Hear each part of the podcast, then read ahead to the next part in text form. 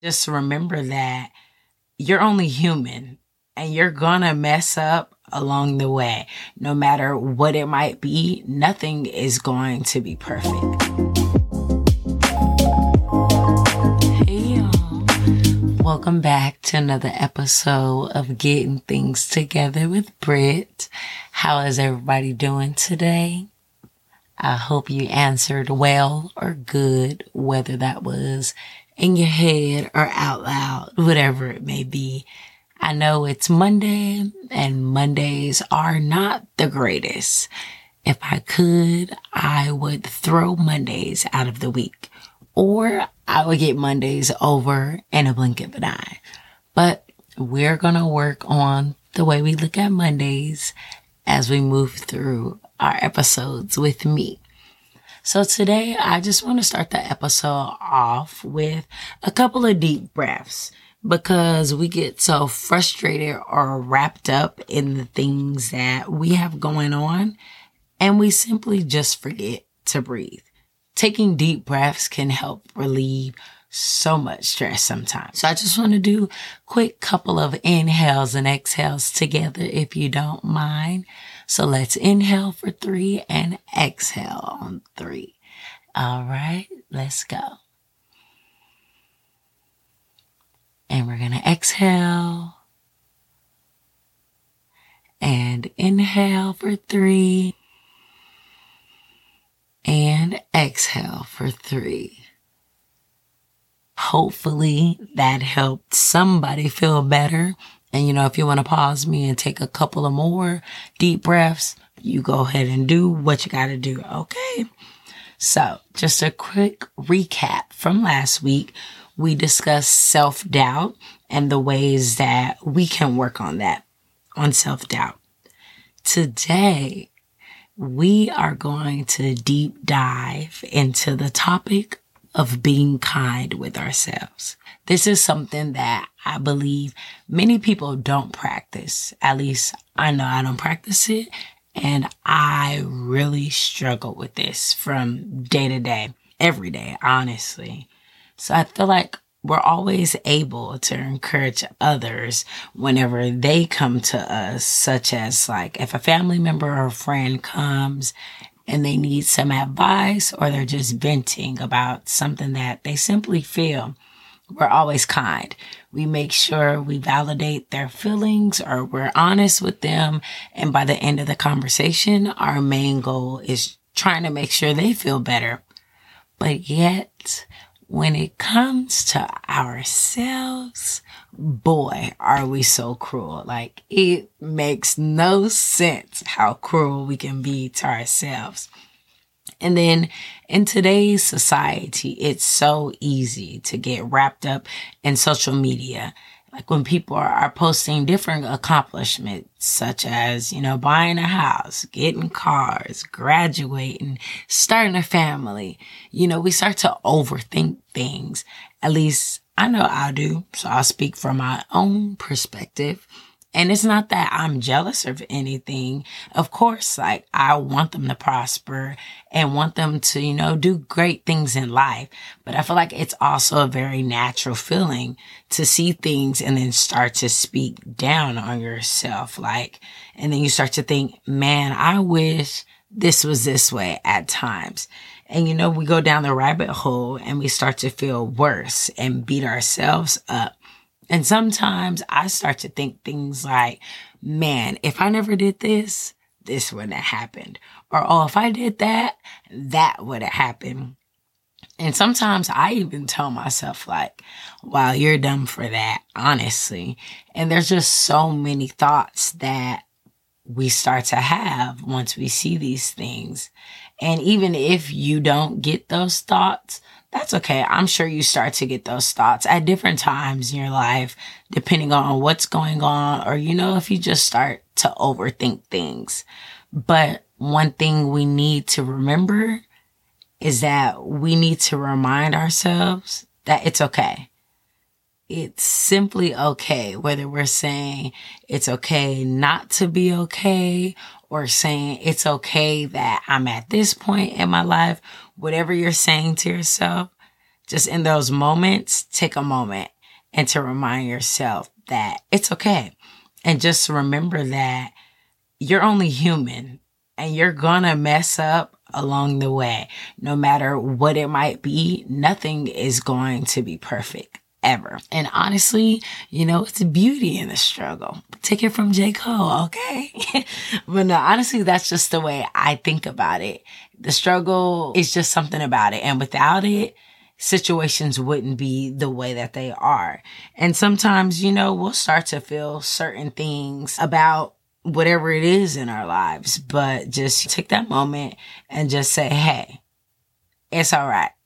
You know, we're not okay right now, but we're to be okay. And one thing I do is I sit with my emotions and allow myself to feel whatever it is that I might be feeling. It might be a little uncomfortable. Actually, not might be. It is uncomfortable, but it's really necessary because if we don't allow ourselves to sit with these feelings and we just try to suppress them, it's only going to be worse when they do come to the surface. And then at that time, we probably won't even know what to do because the bottle will be bursting because we've put so much into this bottle and then it just gets to like your breaking point, whether it be out of frustration or, you know, having these negative thoughts about yourself. The bottle is going to burst. So you have to allow yourself to sit with what it is that you're feeling and just remind yourself that it's going to be all right. They're just emotions and it's all going to pass. And in a book that I'm currently reading, it said, if you consciously learn to regard the problems, quote unquote, in your life as openings for you to adopt a greater understanding and then develop a better way of living, you will step out of the labyrinth of suffering and learn what it means to thrive. And honestly, when I read that, I had to highlight it immediately because we always do think about our problems in our life as quote unquote problems, but we don't think about them as something that's necessary to happen to help elevate us to that next level that we need to go. We think of it as, okay, I'm stuck. But it's like, no, you're not stuck. This problem is causing you to think in other ways on how to overcome it. And this can be something that rockets you into something that you want to do. So just changing our perspective on problems can definitely help. And it really helps me and I'm not perfect at it at all, but I do suggest that you guys do try it because it's something comforting in being able to do that. And yes, at times it's hard and it doesn't always help me change my thinking, but a lot of times it does help. Another thing that I do is mirror talk. Literally, I'm in the mirror talking to myself out loud and I'll say whatever it is that I'm feeling and remind myself that it's okay. It's okay that I feel this way and it's going to be okay. And although I'm telling myself it's okay, I'm still allowing myself to feel those emotions. So if I need to cry in front of the mirror, I'm going to cry. If I need to be angry in front of the mirror, I'm definitely going to be angry. But it just really helps me overcome exactly what it is that I'm feeling. And one main thing that I do is I remind myself that whatever God has for me will be for me.